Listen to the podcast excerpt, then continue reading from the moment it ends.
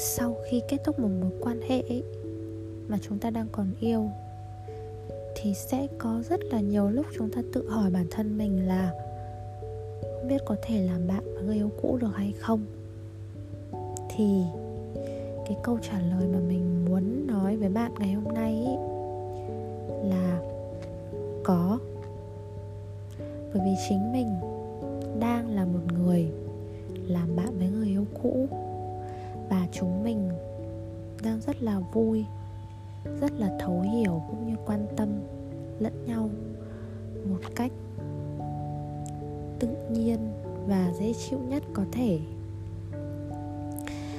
Phải nói trước cái điều này là chúng mình hiện đều độc thân và chưa có ý định kết hôn hay có người yêu, nên chúng mình chỉ làm bạn thôi nên là cái mối quan hệ này thật ra nó sẽ không gây khó chịu cho bất cứ ai, thứ ba hết. Và hôm nay thì mình muốn chia sẻ câu chuyện của mình với người yêu cũ của mình. Gọi tên bạn này là a, để có thể chia sẻ một cách dễ dàng hơn trong những phần sau mọi người nhé thì bạn a này là một bạn mà mình yêu từ hồi năm nhất đại học. Thật ra bạn a là bạn thân của người yêu cũ của mình, của mối tình đầu của mình.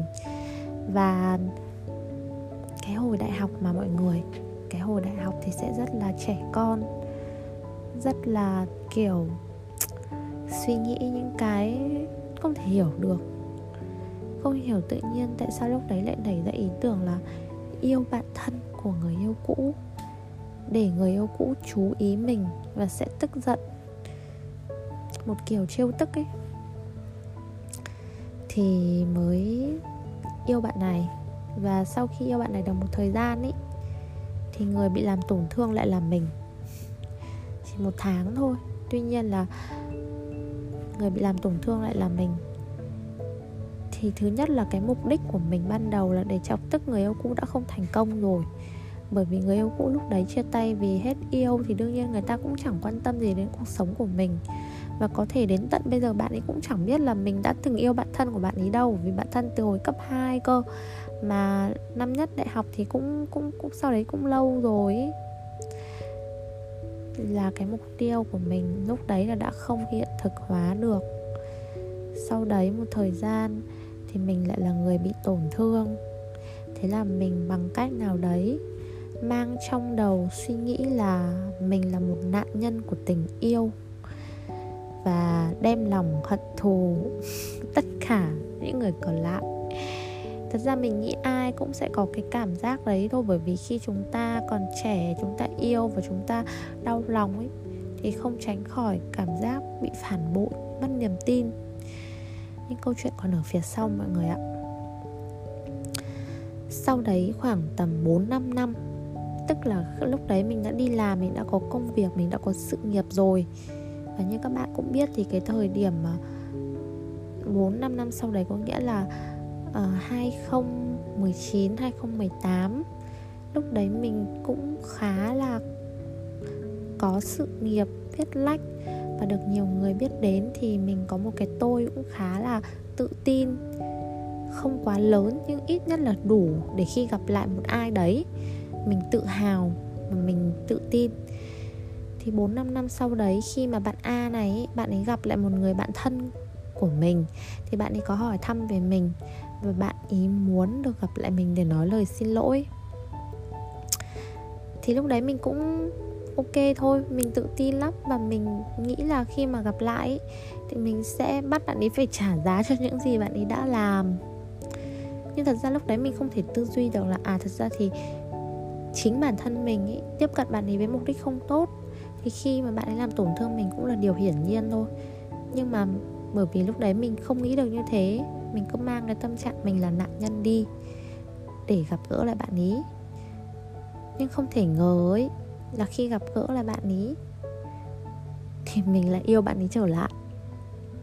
Mình chưa bao giờ nghĩ là mình sẽ là bị thu hút bởi bạn ấy lần thứ hai sau khi bạn ấy làm tổn thương mình nhưng cuối cùng nó lại trở thành hiện thực. Thì bọn mình có qua lại với nhau cũng khoảng tầm gần một năm. Không là phải là người yêu nhưng có những mối quan hệ thân thiết và bí ẩn. Đại loại là như thế. À, sau đấy một thời gian thì bỗng nhiên mình đã phát hiện ra là bạn ý có một mối quan hệ khác với một cô gái khác và bạn ấy không có nói điều đấy với mình. Khi chúng mình đang có một mối quan hệ khá là mập mờ và mình bị tổn thương lần thứ hai, đến lúc này thì cái tâm lý trở thành nạn nhân nó lại quay trở lại. Và mình rất là phẫn nộ với bạn ý, rất là phẫn nộ. Nhưng lần đấy mình không khóc. Mình nhắn tin, mình hỏi rõ ràng mọi thứ. Và cuối cùng thì hai đứa cũng không ai bảo ai, nhưng tự biết được quyết định là sẽ không nói chuyện với nhau cũng như không gặp nhau nữa. Thì cái tâm lý trở thành nạn nhân lúc đấy của mình nó rất là khủng khiếp. Mình nghĩ mình là nạn nhân của tình yêu, của con người. Mình mất niềm tin vào cuộc sống nhiều lắm mọi người ạ. Chưa kể những cái chuyện ngoài lề như chuyện gia đình, chuyện công việc, những mối quan hệ xung quanh nữa. Thì lúc đấy, mình cảm thấy mình rơi xuống hố sâu thật sự rồi. Mình không còn gì có thể cứu vãn được nữa.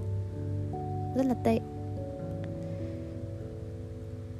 Sau đấy một thời gian thì covid và mình có thời gian ở nhà nhiều hơn để mình suy nghĩ lại mọi chuyện mình cũng nghĩ đến những cái chuyện này, mình cũng nghĩ đến mình ở trong tình yêu, những mối quan hệ và cả bạn ấy nữa.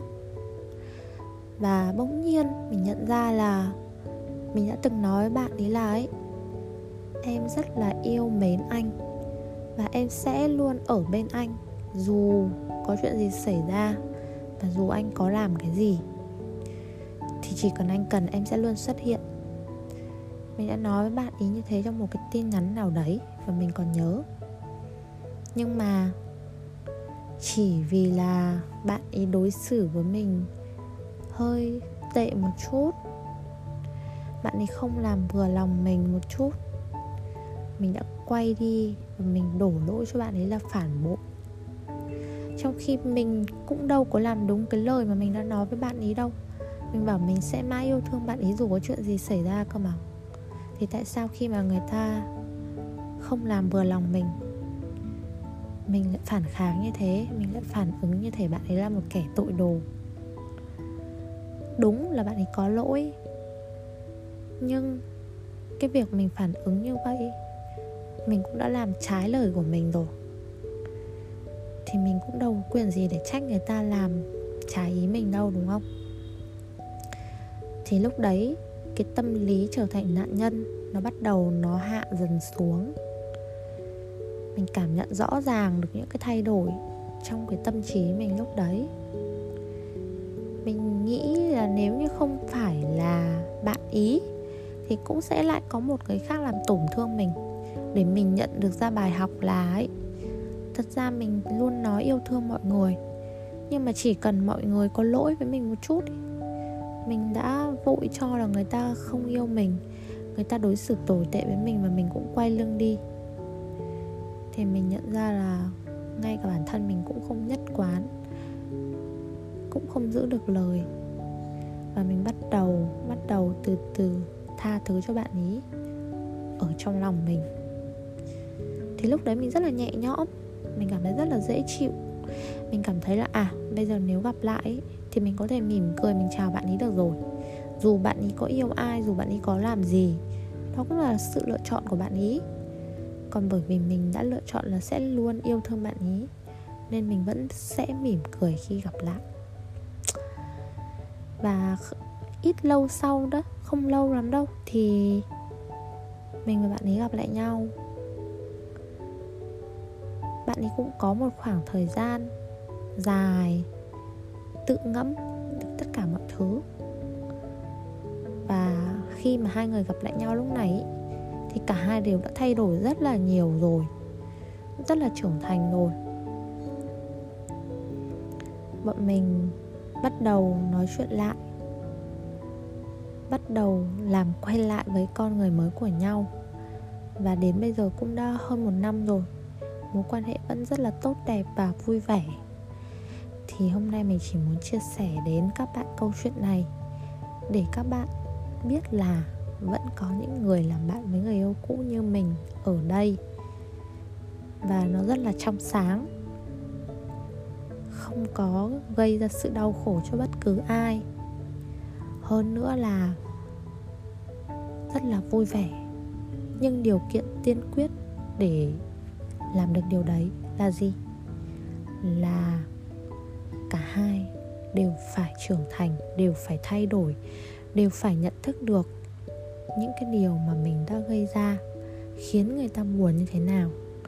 Thì khi gặp lại nhau ấy, mới có thể không phạm lại những cái lỗi đấy nữa và mới có thể ở cạnh bên nhau để chia sẻ mọi điều một cách rất là dịu dàng. Cảm ơn mọi người đã chịu khó nghe postcard của mình. Chúc mọi người một ngày đầy niềm